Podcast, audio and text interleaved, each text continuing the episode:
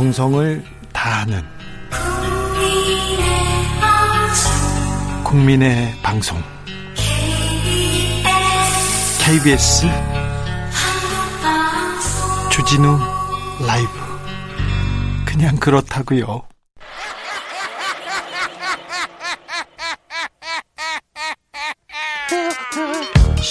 발로 뛰는 기자, 참고하는 기자, 세상의 질문을 마구 던지는 기자, 기자가 본 오늘의 세상 기자들의 수다. 라이브 기자실 찾은 오늘의 기자는 은지옥이요. 네, 시사인 김은지입니다. 안녕하세요. 네, 기자들의 수다에서 봐야, 봐야, 봐야 또 제맛이에요. 네, 3주 동안 이 자리를 비웠었는데요. 네. 불가피하게 네. 5시 브리핑 자리에 있었습니다. 그렇지만 이렇게 심층 분석 이게 필요합니다. 자, 오늘 첫 번째로 분석할 뉴스는 어떤 뉴스인가요? 네, 존경하옵는 장충기 사장님. 사장님의 하회와 같은 배려와 은혜를 간절히 악망하오며 이런 내용의 문자 기억하십니까? 아유, 기억하죠. 장충기 문자.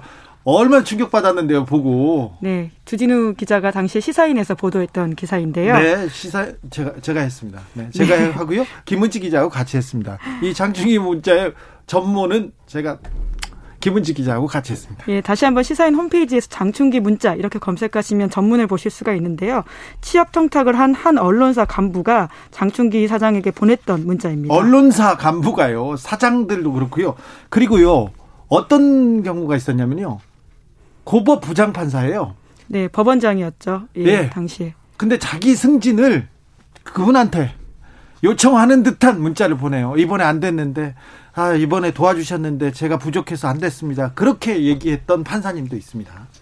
네, 이렇게 장충기 문자를 비롯해서 이재용 부회장 재판에 나온 증거들이 있습니다. 그래서 제가 오늘 선고를 비롯해 선고를 계기로요. 핵심 장면들을 세 가지 짚어보려고 하는데요. 이재용 국정농단 네, 핵심적인 장면 세 가지 김은지 기자가 정리합니다. 네, 국정농단 관련 사건이 긴 여정이었고 지난주에 박근혜 전 대통령 선고 그리고 오늘 이재용 부회장 선고 이렇게 모두 끝났기 때문입니다. 거의 끝났습니다. 지금 뭐 어, 국민연금 합병 관련된 그런 재판이 있어요. 문영표, 홍완선 씨 구속된 이 부분이 재판이 남아 있지만 오늘로써 국정농단 뇌물 사건은 끝났다고 봅니다. 네, 이 사건도 이재용 부회장의 뇌물 혐의를 입증할 증거로서 재판부에 제출된 바가 있는데요. 네.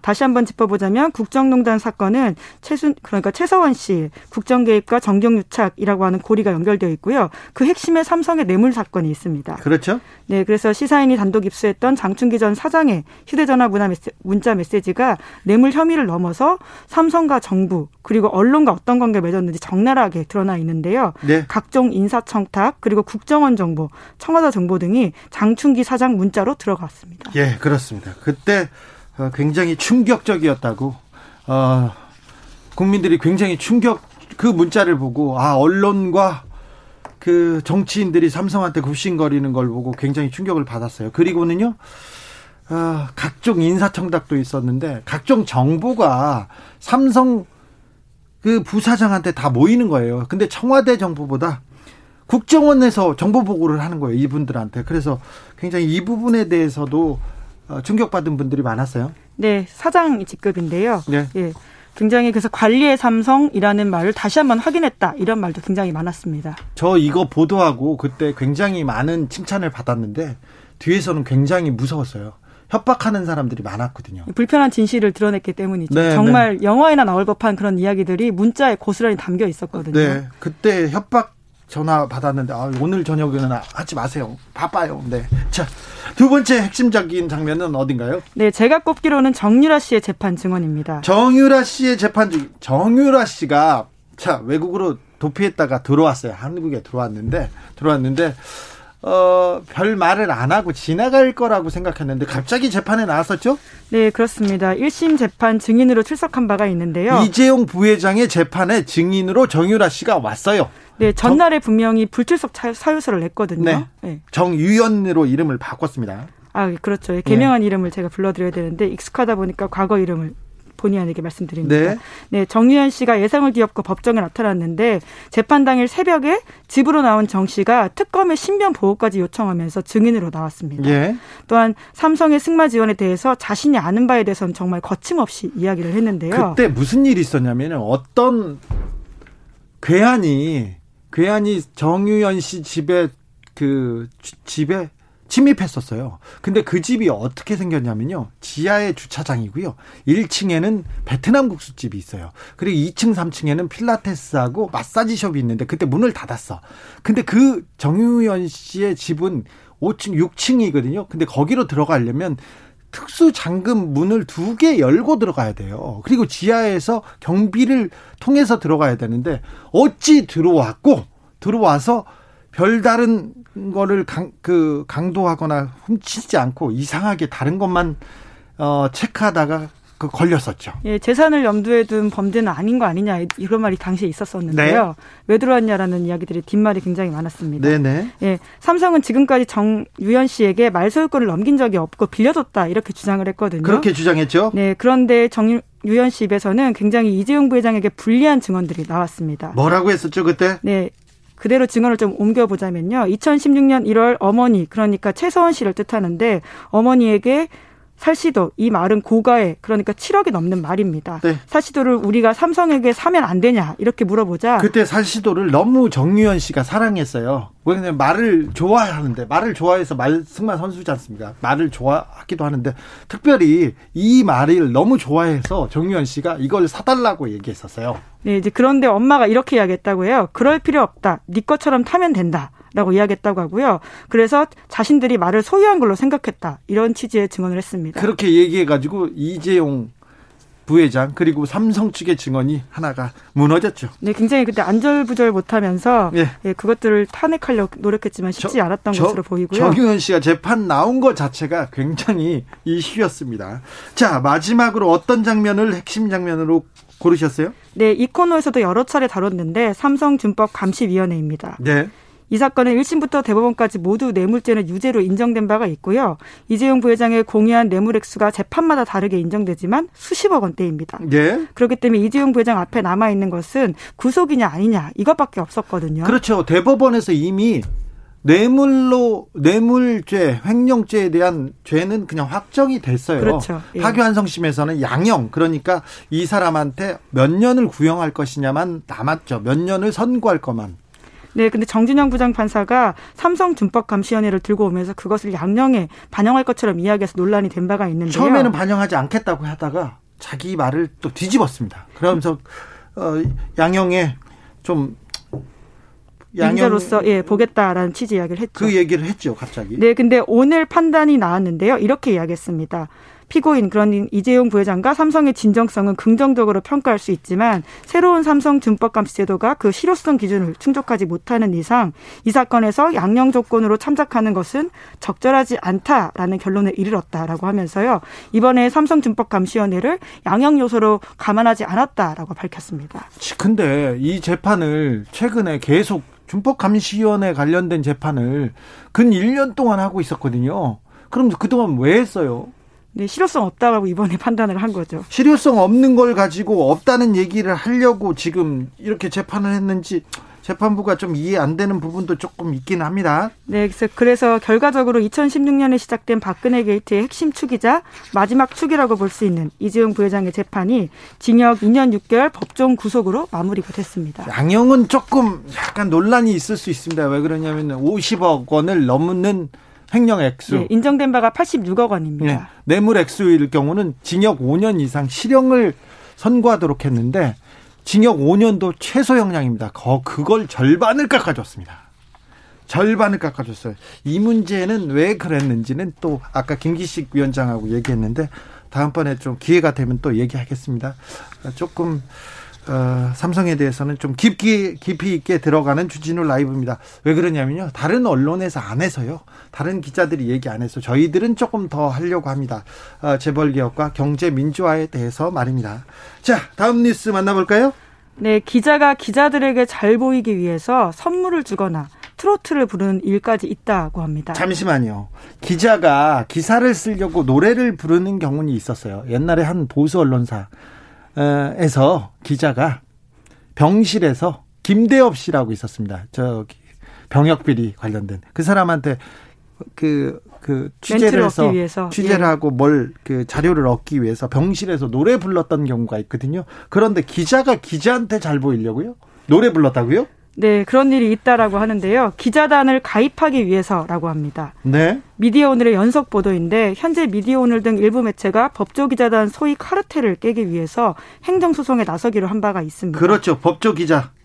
네, 그렇습니다. 그래서 이에 대한 연장선으로 현재 유지되는 출입기자단 문제를 미디어 오늘이 계속해서 보도하고 있는데요.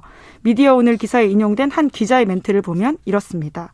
한 비기자단 기자가 서울시청 기자단 회식 자리에서 트로트를 불렀다.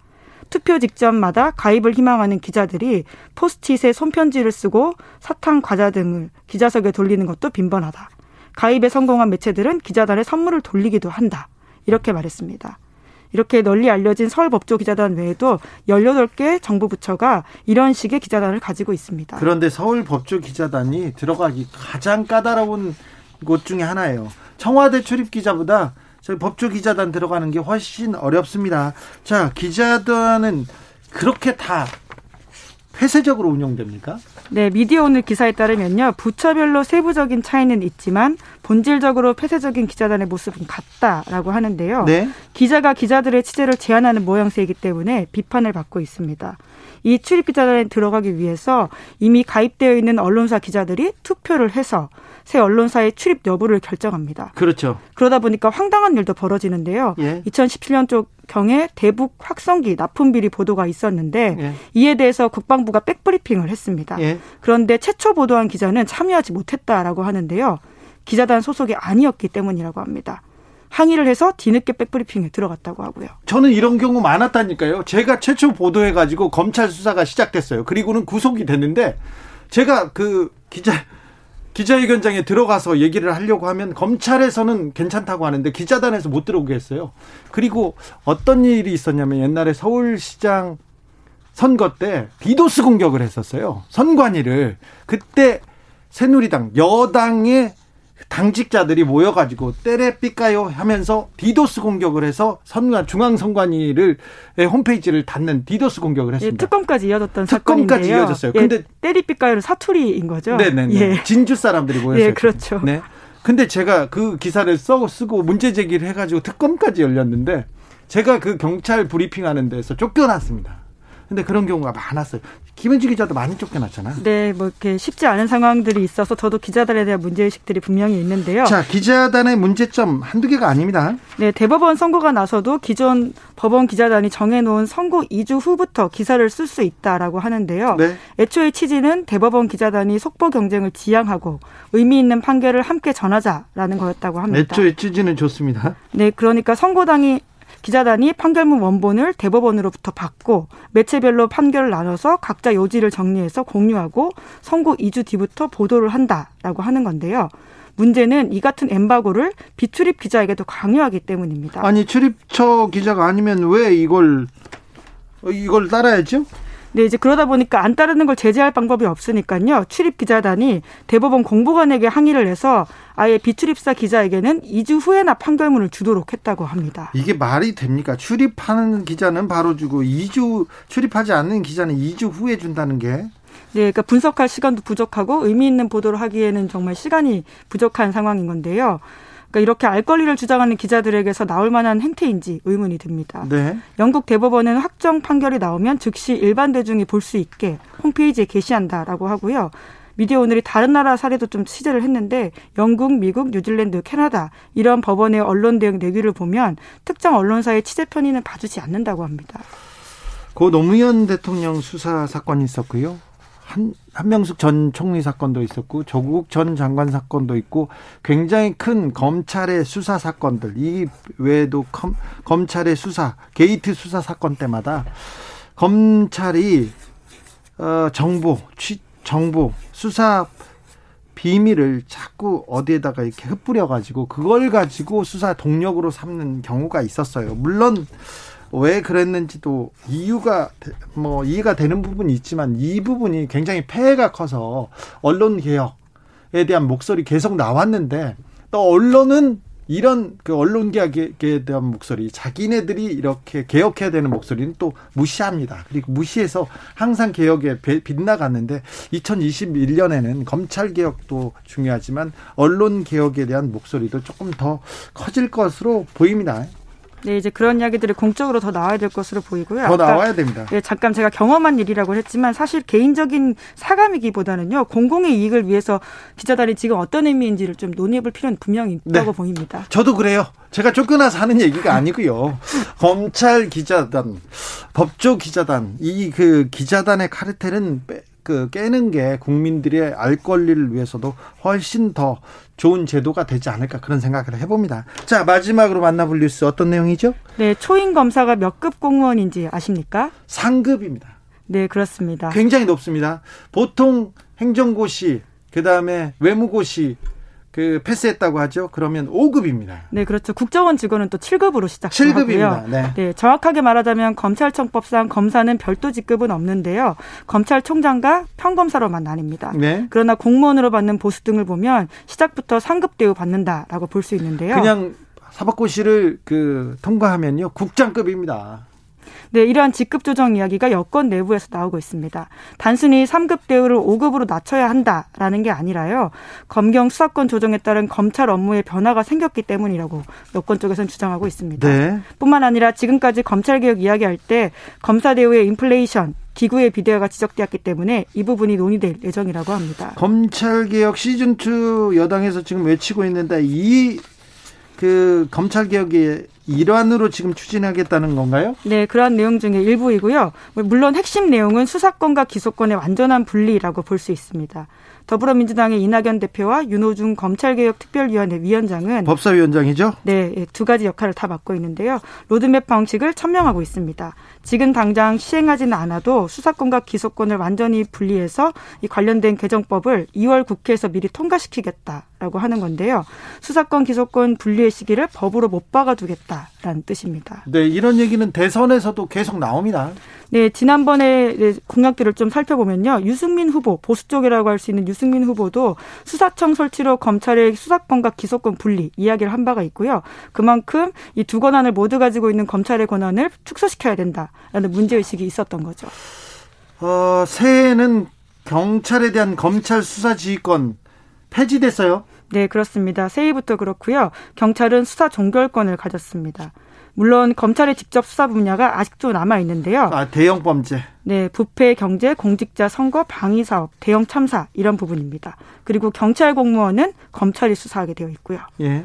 네, 게다가 검찰 스스로 내놓은 어, 안들도 분명히 있는데요. 하지만 부족하다라고 하는 게 정부 여당의 입장이고요. 이에 대해서 검찰 개혁 하나둘 더 해가겠다라는 건데 동시에 권한이 강해진 경찰에 경찰 대한 개혁도. 예 견제가 어떻게 필요한지 대한 이야기도 나오고 있습니다. 경찰 개혁 어떻게 할 건지도 저, 저희가 다루겠습니다. 지금까지 기자들의 수다 시사인 김은지 기자와 함께 했습니다. 감사합니다. 감사합니다. 6716님께서 준법 감시위원회 해체됐나요?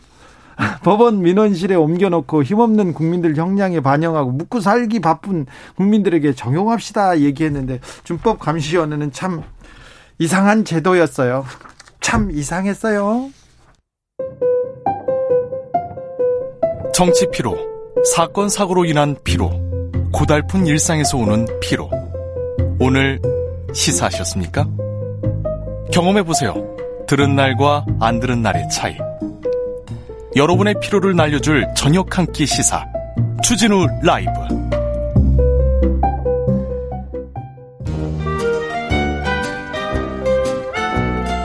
민생이 먼저다.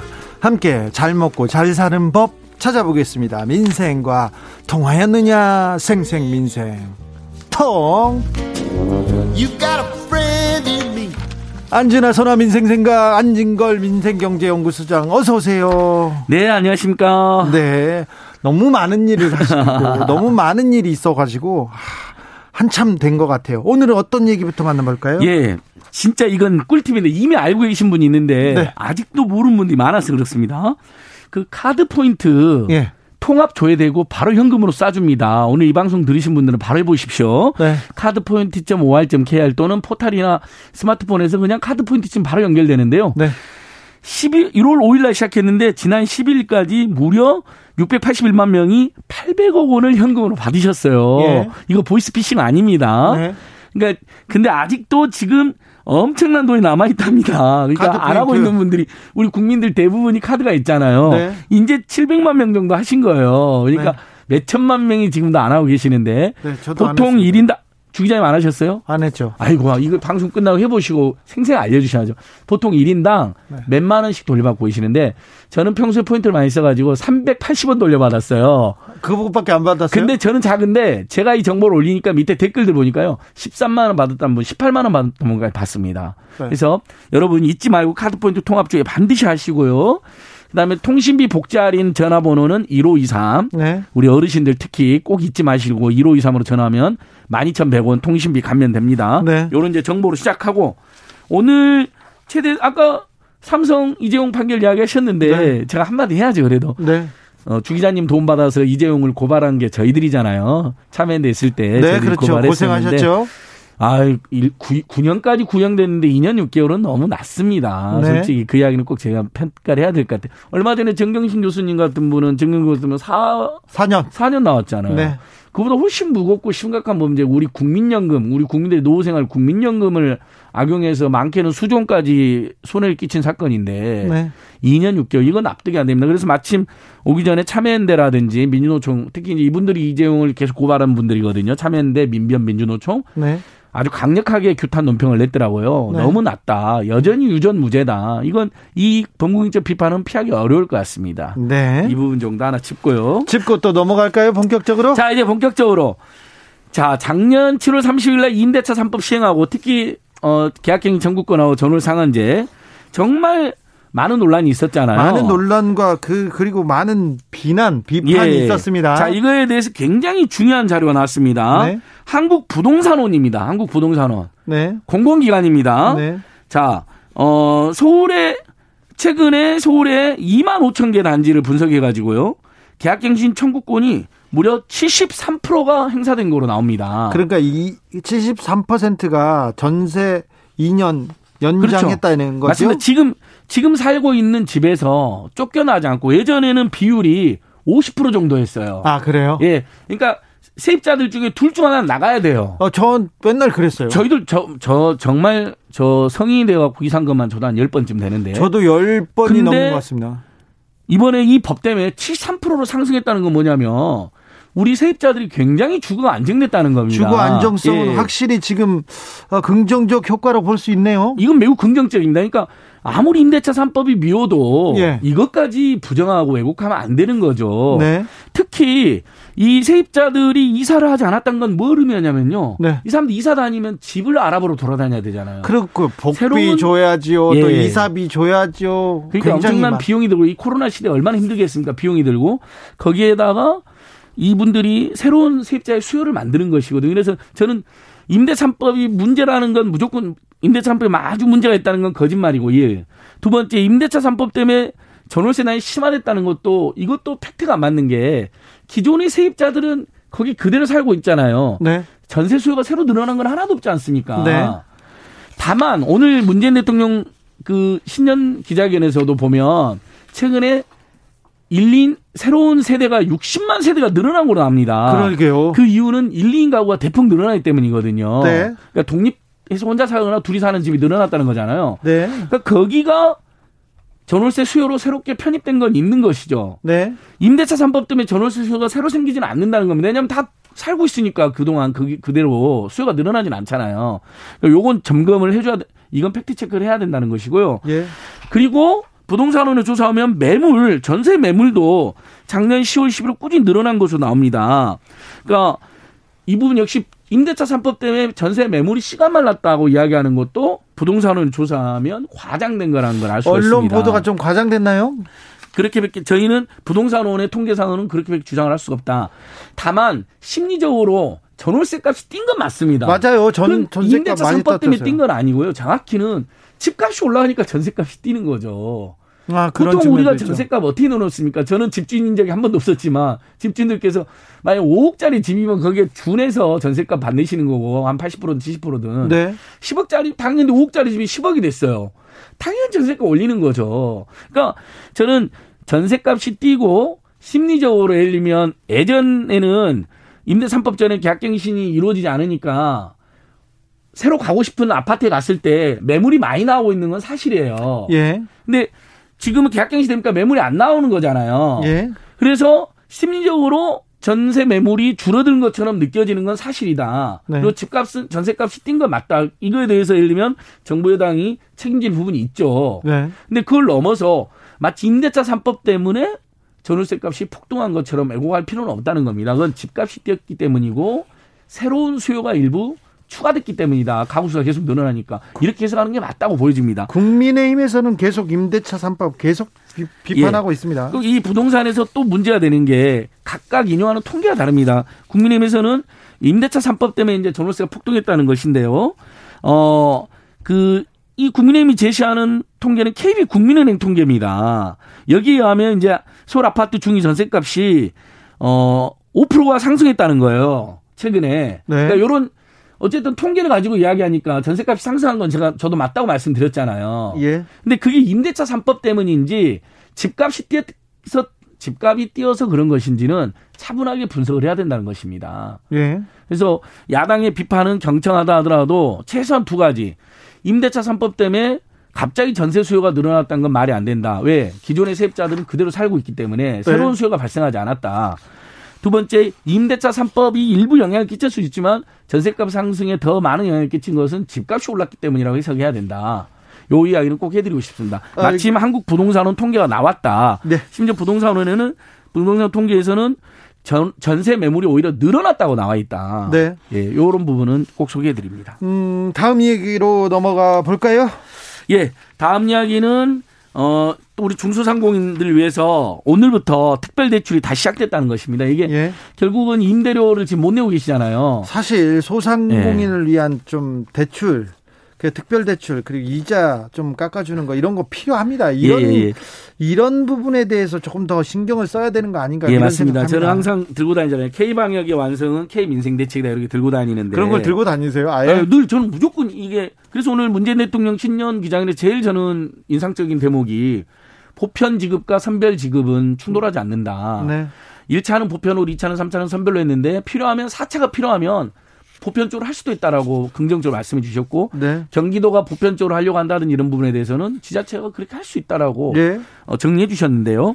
자, 지금 올해 좋아지는 제도 중에 학자금 대출이 1.7%로 줄어들었어요. 네. 그러니까 대학생, 대학원생들. 근데 중소상공인들도 바로 1%는 2%로 돈을 빌리고 싶어 하거든요. 그렇죠. 영업금지 300만 원, 영업 제한 200만 원 지금 나오는 것으로는 저번에 저희랑 헌법 써놓는 임차 상인들 보시면 임대료가 700만 원인데 영업 제한 200만 원 받아가지고는 감당이 안 되잖아요. 소상공인들도 예. 이 자, 그 중소기업 하는 분들도 우리가 돈을 그냥 달라고 하는 거 아니다. 그런데 그렇습니다. 좀 약간 세제 혜택, 예. 네, 대출에 이자 혜택 좀 달라. 이 얘기를 주장하는 건 아닙니까? 그래서 이제 임대료 멈춤법을 해달라는 건 이건 시간이 오래 걸리지 않습니까? 지금 국회에서 논의되니까 당장 그러면 임대료를 감당하려면 일면 다시 한번 재난지원금이 전국민 재난금 나와서 매출이 확 늘어나서 임대료를 감당하는 방법이 있는데 설 전에는 일단 방역을 성공해야 되고 설 이후에나 그게 가능할 거잖아요. 예. 지금 당장 그러면 숨통을 틀려면 대출이 불가피합니다. 예. 그래서 어 2, 3%대의 금리로 1천만 원까지 소상공인 진흥공단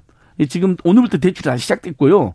그다음에 2차 대출 2차 대출 때도 돈 잔액이 남아 있습니다. 대출 잔액이 그것도 역시 2%대 금리로 대출이 다시 시작된다고 오늘 정식으로 공지가 되었습니다. 네. 그래서 지금 우리 전국의 소상공인 여러분, 자 콜센터 번호 또 알려드립니다. 네. 아까 통신비 복지 할인 콜센터 1523이라 있는데요. 네.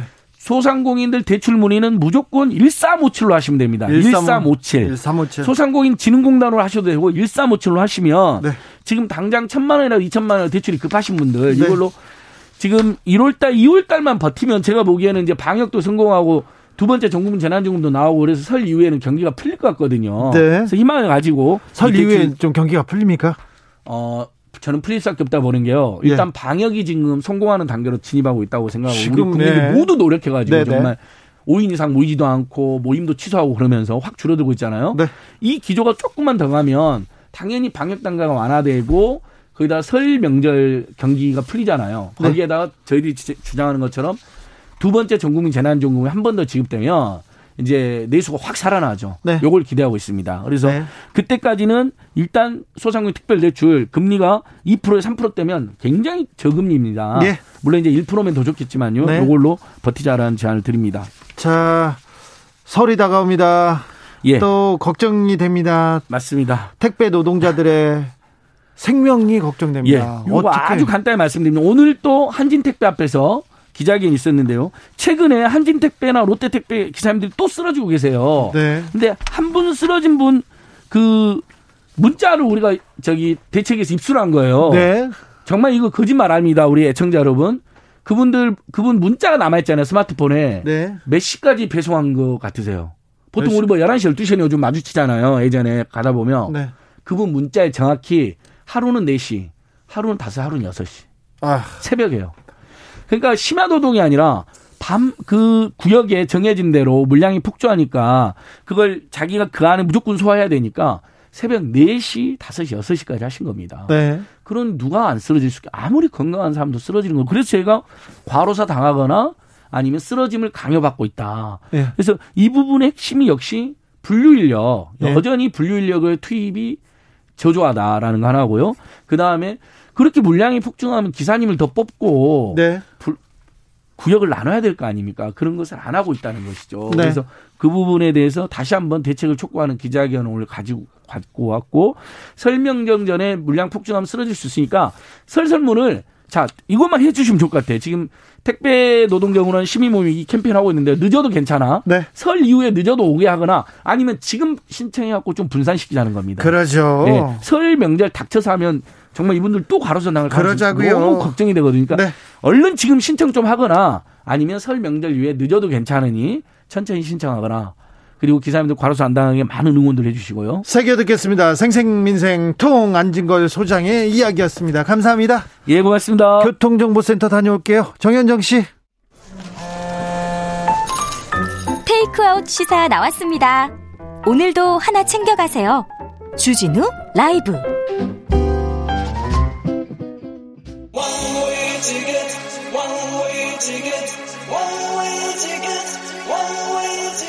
한층 날카롭다. 한결 정확하다. 한편 세심하다. 밖에서 보는 내밀한 분석, 정치적 원의 시점. 2021년 새 코너 새롭게 시작합니다. 정치적 원의 시점 함께 할 두 분 모셨습니다. 최민희 전 더불어민주당 의원 어서 오세요. 안녕하세요. 최민희입니다. 김연아 국민의힘 비상대책위원 어서 오세요. 네, 안녕하십니까. 김연아입니다. 아, 참. 세 명이서 보자 보자 하다가 드디어 모였습니다. 새 코너 이렇게 시작합니다. 자, 새 코너 어떻게 어, 운영하면 좋을까요? 최민희 의원. 어, 저는 그냥 팩트 체크만 둘이 하면 좋겠어요. 그래요? 네. 네 상호 비방 그런 거 하지 말고 팩트 체크. 음. 김현아 의원께서는요? 네, 뭐 팩트는 이제 언론이 하시는 거고 저희는 이제 국민의 마음 네. 또 국민의 심정 네. 그런 것들을 좀 전하는 시간에 가졌으면 좋겠습니다. 국민의 힘을 전하겠다. 그, 그 얘기에서 또 국민의 마음으로 바꾸셨습니다. 자, 어, 덕담은 차차 하기로 하고요. 어, 참 기대됩니다. 잘 좀 부탁드립니다. 오늘 문재인 대통령 신년 기자회견 있었습니다. 어떻게 보셨어요, 김연아 의원? 예, 그러니까 뭐 이제 뭐 네 번 정도 리허설 하셨다 하신다고 하고 또뭐 세간에서는 여러 가지 얘기가 나올 것 같아서 기대를 많이 했어요. 근데 오늘 저는 한 방에 그냥 모든 이슈가 하나로 다 휩쓸려 갔다. 어떤 이슈요? 그 입양아와 관련된 정인이 사건 언급하시면서 예. 어 이제 뭐 부모하고 잘 맞지 않으면 입양을 취소하거나 아이를 돌려보낼 수 있다라고 발언하신 부분이 네.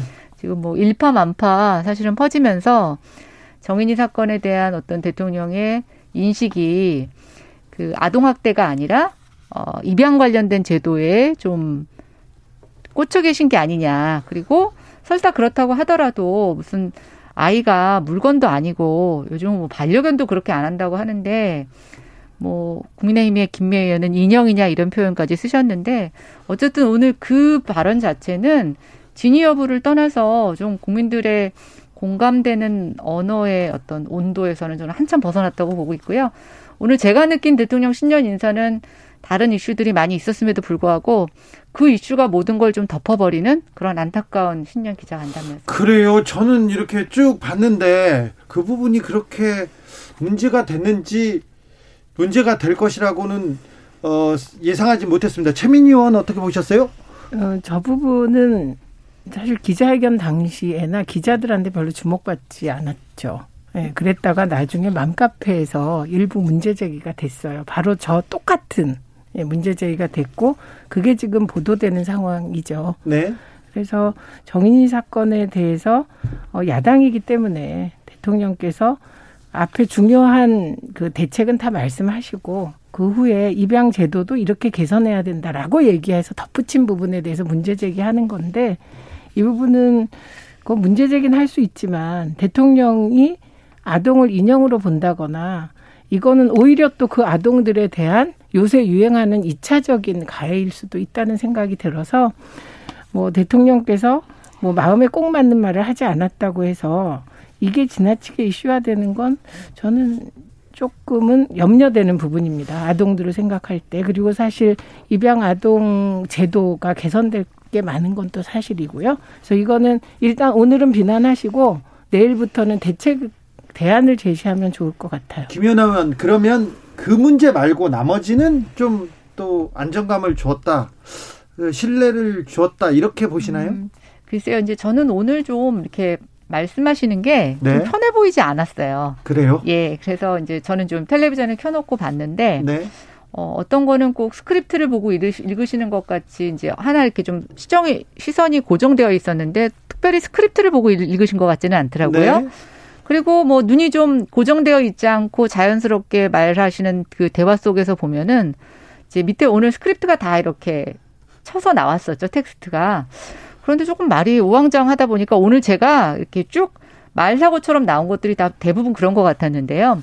이제 대표적으로 하나만 더 하면은 그 오늘 한 기자가 청약에 당첨이 돼도 대출 규제가 너무 심해서 집을 살 수가 없다라고 이제 이걸 어떻게 어떻게 했으면 좋겠냐고 질문을 네. 드렸어요. 네. 그랬더니 대통령이 그런 구체적인 사항은 잘 모르겠고 뭐 이렇게 얘기를 하시면서 본인이 그런 얘기를 하는 게 뭐 어떤 지침을 주는 것 같다라고 얘기를 하는데 사실 전 텍스트상으로는 이게 무슨 말씀이시지? 그런 생각이 들었어요. 그러니까 결국은 금융규제 얘기를 하는 건데 충분히 원론적인 입장에서 답변할 수 있는 것을 왜 그건 구체적인 사항이고 또 대통령이라는 자리가 뭐 변창흠 장관에게 공급 정책에 대해서 특단의 공급 정책을 하라고 어 모든 수단과 방법을 가리지 않고 또 시장에서 깜짝 놀랄만한 공급 정책을 하라고 말씀하실 수 있는 것처럼 대출 규제와 관련해서도 실수요자들에게는 불편함이 없도록 또 집값이 너무 오르지 않았습니까? 그런 얘기를 하실 수가 있는데 그게 왜 구체적인 얘기라고 해서 이렇게 후퇴하셨을까라고 생각을 해보니까 국민들 입장에서는 그 구체적이라는 얘기야 구체적이라는 단어를 쓰시면서 약간 비겁하게 물러서시는 듯한 뉘앙스도 느꼈고요.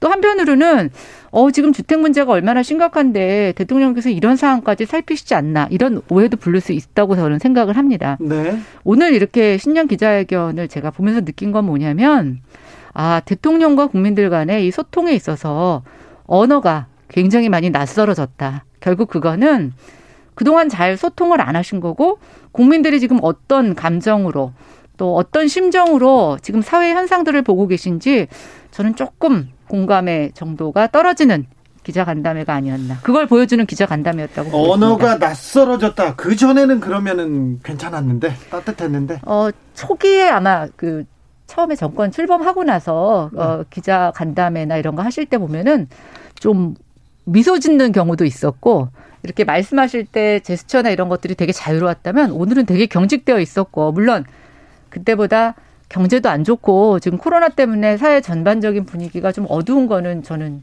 공감을 하겠는데 그런 것 치고는 오늘 좀 굉장히 경직되어 있고 조금 어두 어두워 보였다. 표정이 저는 그렇게 생각합니다. 최민희 의원님 우선 구체적인 대출 규제 관련 사항에 대해서 추상적이고 애매모호하게 미사역으로 답하는 것은 사실 대통령께는 안 맞는 것 같아요. 그리고 그 전에 전제 조건이 뭐였냐면 국토부에서 종합적인 대책을 설 전에 발표한다.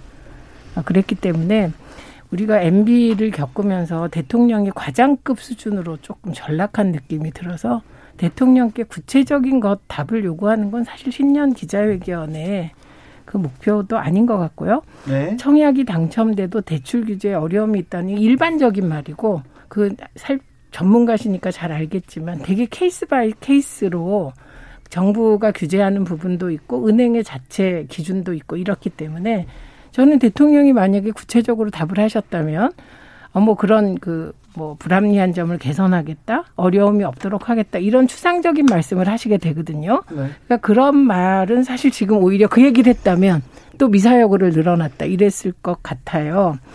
그리고 오늘 저는 나온 그 평가 중에 제일 이상했던 게 어, 불통이라 비난하던 박근혜 전 대통령과 다를 바 없다는 국민의힘의 그 멘트를 보고 어 박근혜 전 대통령이 탄핵당했는데 민주당 출신 국회의원이었나? 어, 과연 민주당이 자당 출신의 대통령께서 탄핵당했는데 상대방을 비난하기 위해서 우리의 아픔을 끌어내서 비판하는 수 있을까? 그래서 저는 가끔 유승민 전 의원도 세월호 갔다 이런 비판을 막 하고 그럴 때마다 아, 저분들은 정말 박근혜 전 대통령 탄핵이 상처가 아닌가 보다. 세월호가 상처가 아닌가 보다. 이런 생각을 할 때가 있어요. 오히려 오늘 김연아 의원이 하는 비난처럼 이렇게 꼼꼼하게 멘트를 내는 게 더 설득력이 있었을 거다. 박근혜 전 대통령을 끌어오는 건 정말 감옥에 있는 대통령에게나 국민에게나 예의가 아니었다고 생각이 들어요. 김연아 위원님, 저기 박근혜 전 대통령의 불통과 비교하는 거는 조금 지금 무리가 있죠. 예, 뭐 저를 대신해서 저희 당의 입장을 설명해 주시니까 감사한데요. 네. 근데 이제 저는 오늘 그 이멘트를 보면서 그런 생각을 했어요. 그러니까 박근혜 전 대통령도 청와대 들어가시기 전에 당 대표이실 때와 청와대 들어가셨을 때 어떤 불통이나 소통의 정도에 대해서 변화됐다라고 얘기하시는 분들이 굉장히 많았어요. 그런데 박근혜 전 대통령은 대표일 때 후보일 때도 기자회견 할 때 1, 2, 3번 이렇게 기자들이 순서대로 이렇게 정해가지고 기자회견 했습니다. 그 사람들 아니면 질문 못 했어요. 제가 중간에 한번 새치기로 질문을 했다가 못 났어요. 엄청나게 저한테 화를 내더라고요. 그 주변 사람들이 그리고 그 사람들 막 질책받고 그랬어요. 아, 그러니까 이제 뭐 저는 그거 그러니까 뭐 그렇게 비교하시면 그런 추억도 있을 거라고 생각이 되는데 이제 저는 그렇게 생각해요. 어, 탄핵 이후에 사실 국민들의 요구 수준이라는 게 굉장히 높아졌습니다. 네네. 네. 예. 그리고 어, 이제 문재인 대통령도 아마 대통령 그 한창 선거일 때 토론하시다 보면은 사람들 입장에서는 굉장히 좀 이렇게 딱딱한 답변을 했다. 네. 또뭐 써준 걸 읽어주는 듯한 답변을 했다. 뭐 이런 평가도 있었을 거라고 생각합니다. 근데 이제 항상 대통령이 전 되기 전과 되고 나서의 비교를 저는 여기 좀 빗대었다고 봐요. 그래서 예. 누가 그러더라고요. 청와대 들어가면 매뉴얼이 있나 보대요. 예. 사람들이 다 똑같이 변해서 나온다고 얘기를 하는 거죠. 저는 네. 그만큼 문재인 대통령에 대한 기대가 굉장히 국민들이 많았다고 보고 있어요. 예.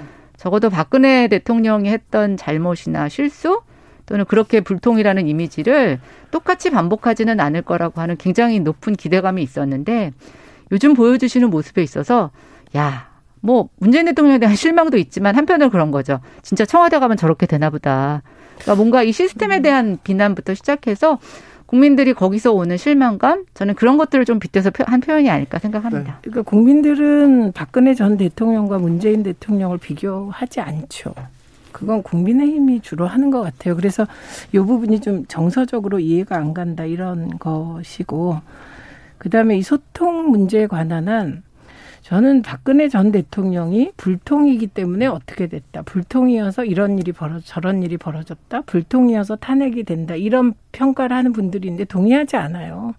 네. 소통의 방식 때문에 탄핵된 거 아니고요. 네, 그렇죠. 최순실이라는 강남 아줌마와 권력을 쉐어했기 때문이거든요.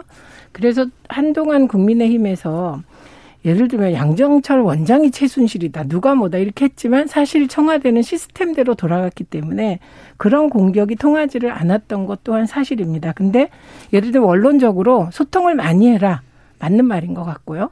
소통할 때 더 부드럽게 국민 친화적으로 해라. 맞는 말인 것 같아요. 네. 네. 그래서 그런 것은 지금 이제 청와대 참모들이 우리는 코로나 시대에 할 만큼 하고 있다라고 말하기보다는 이 그렇죠. 부분은 더 그렇죠. 소통하겠다. 네. 더 고치겠다. 그게 맞겠죠. 세게 들어야죠. 예, 그런 예, 비판에도. 예. 자, 그런데 가장 국민들이 주요한 이슈로 생각하고 관심사가 코로나 방역입니다. 백신에 관련해서 우려도 있고 왜 우리는 늦게 맞는 거냐 이런 걱정이 있었는데 오늘 백신에 대해서 대통령이 답변하자 백신 문제, 코로나 문제는 조금 그 잠잠해지는 듯한 분위기입니다. 일단 백신 관련된 발언에 대해서 언론 보도가 없어요. 아 이거는 어, 저는 야당과 일부 언론이 우리나라가 백신이 늦었다 뭐 했다 굉장히 많은 문제 제기를 했고 백신이 이슈가 됐던 적이 있어요. 있었죠. 예, 그런데 실제로 정세균 총리가 잘 관리해 왔고 예. 그리고 우리 계획대로 백신 이제 도입을 차질 없이 진행하고 있다는 걸 언론이 인정하기 시작한 것 같고 그리고 결정적으로는 대통령께서 직접 모더나 회장과 통화를 해서 백신을 확보해 냈잖아요. 수, 좀 수급량을 늘리는 모습이 이제 사실 백신 가지고 뭐라고 하기는 어려운 상황인 것 같고 다만 언론이나 야당의 문제 제기가 정부에게 경각심을 불러일으키는 역할은 했을 것 같고요. 또 하나 문제는 이제 백신 도입이 차질 없이 진행되니까 요즘 간간히 백신 부작용 얘기가 보도가 나오기 시작하는 거예요. 네. 외국의 네. 사례들이. 네. 오늘 질문도 바로 그 대목 질문이 나왔었죠. 거기에 대해서 대통령께서 우리 프로그램 따라 잘 되고 있으니 걱정하지 마시고 문제가 생기면 그건 국가가 책임지는 거다 이런 말씀을 하셨기 때문에 그걸 가지고 뭐라고 하긴 어려웠을 것 같습니다. 김연아 위원님. 어, 뭐 모더나 회장과 통화하셨던 것들은 이제 저도 좀 확인하고 싶은 게 있었는데 그래서 그 물량을 주기로 하고 그게 날짜나 이런 것들이 확정이 됐나요? 모더나가요? 그러니까 저는 이런 것 같아요. 그러니까 어, 이 백신 문제 사실은 불확실성이 많이 있죠. 우리가 예. 만드는 게 아니고 네. 또 세계적으로 이 물량 갖고 서로 경쟁을 하다 보니까 저희가 확보하지만 생산의 차질이 빚어지면 저희한테 들어오는 시기가 늦을 수도 있습니다. 그래서 뭐 이거는 확답할 수 없는 건데 이제 국민들은 불안하죠. 그래서 저는 정부는 또 대통령께서는 국민들에게 안심시켜주고 뭔가 확신을 주는 것에 대한 멘트는 굉장히 좋다고 생각해요. 그런데 예. 그럼에도 불구하고 이것의 약속이 지켜지지 않았을 경우 또 이것에서 뭐 부작용이나 안 좋은 경우가 있었을 거에 대해서 뭔가 너무 국민들한테 그럴 리는 없다. 어, 아니면 뭐 절대로 뭐 그럴 일 없다. 오늘도 그런 건데 만약에 백신에 대해서 혹시라도 부작용이 생긴다면 국가가 보상하겠다고 말씀하셨어요. 예. 어, 저는 굉장히 멘트로서는 안심이 되는데 궁금한 게 있어요. 네. 어떻게 보상하시는 거죠? 그러니까 우선 일단 일어나지 않은 상황에 대해서 그러면 음. 그때 가서 얘기하겠다, 그때 가서 보겠다 이렇게 답하는 건 정말 무책임하다고 공격을 받았을 것 같아요. 근데 이제 백신 계약과 관련하여서 국회에서 공방이 있었고요. 그리고 계약서를 공개해라 내용을 지금 궁금하시다는 그게 구체적으로 몇 날 몇 시에 어떻게 공급한다 이 내용이 들어있는 걸 공개하라고 야당 의원이 요구를 했잖아요. 그랬더 그래서 총리가 그때 답하기를 어느 나라도 공개하지 않는다. 그러니까 미국이 공개한다 이런 식으로 얘기했어요. 근데 사실 미국 공개 안 해요. 네. 그러니까 지금 말씀하신 그 불확실성은 대한민국만 가지고 있는 불확실성이 아니라 모든 나라가 백신과 관련하여 어, 과연 이게 생산이 차질 없이 진행될까? 운반하는데 마이너스 70도를 유지해야 되는 백신도 있으니 그거를 모든 나라가 완벽하게 할 수 있을까? 어, 그다음에 또 하나는 백신의 부작용이 없을까? 이 세 가지 불확실성을 가지고 가는 거고 사실 지금 전 세계가 되게 위험한 게임을 하고 있는 게 예. 백신이 이렇게 그냥 정말 번개불에 콩 튀어 먹듯 후다다다닥 개발돼서 이렇게 쓰이는 건 처음인 것 같아요. 그래서 굳이 대한민국만 그런 불확실성이 더하다 이렇게 보기는 어렵다. 이게 네. 저는 정확한 표현 같습니다.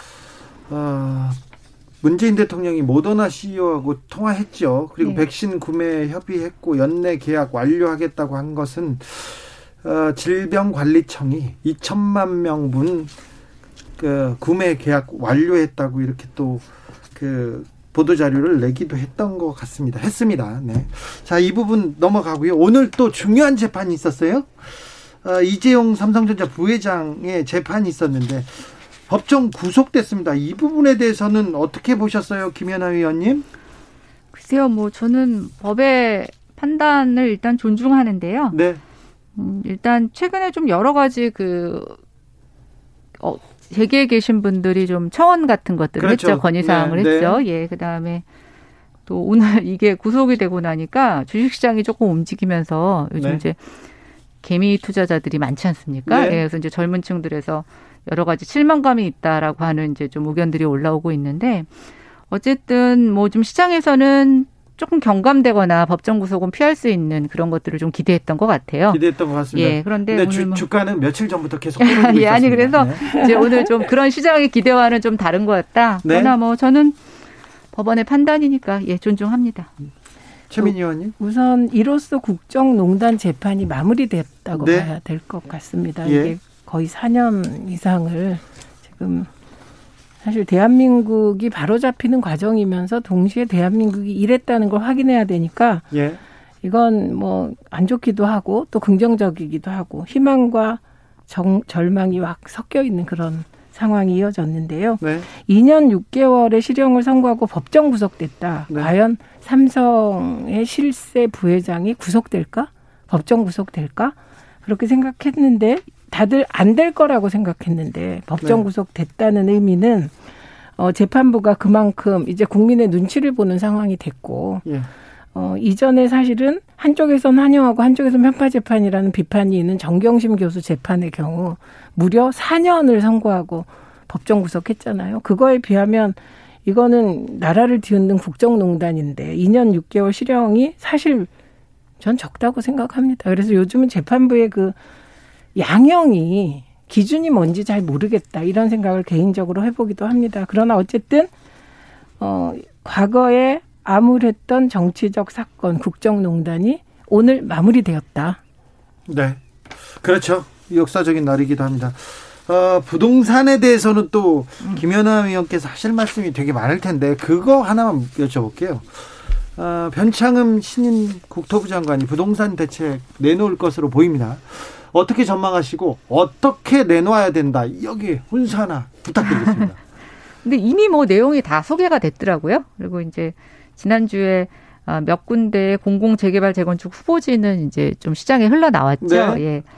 어, 저는 뭐 생각한 것하고서 크게 차이는 나진 않습니다. 왜냐하면 이제 장관 청문회를 마치고 나오는 바람들이 큰 기조 변화는 없을 거다라는 것을 계속 예고를 했고요. 네. 지금 내놓는 공급 정책이 사실은 이제 좀 이렇게 뭐랄까요 작은 거 짜투리 짜투리를 모아가지고 저는 이제 그런 표현을 쓰는데 어 시장에서 집을 사는 사람만 영혼을 끌어모으는 게 아니라 정부도 주택 공급의 영혼을 끌어모으고 있구나. 그래서 네. 이제 영끌 공급이라고 말씀을 드리고 싶은데요. 그럼 열심히 하고 있다는 얘기인가요? 아, 예, 그렇기는 한데 이제 예, 좀 근본적으로 한계가 이게 물량이 많지 않다는 게 하나 있고 예. 또 하나 정부가 부작용으로 우려했던 것들이 이제 현실화되고 있는데 공공재건축 후보지가 나오면서 이제 거기가 대부분 연립주택이라든가 낡은 단독주택이 많이 모여 있는 데였고 역세권 근처였는데 개발이 잘 되지 않던 지역인데요.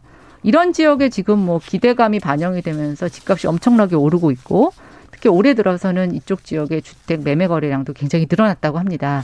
근데 제가 좀 아쉬워하는 거는요. 어, 변창흠 장관이었으면 이거를 예측 못 했을까?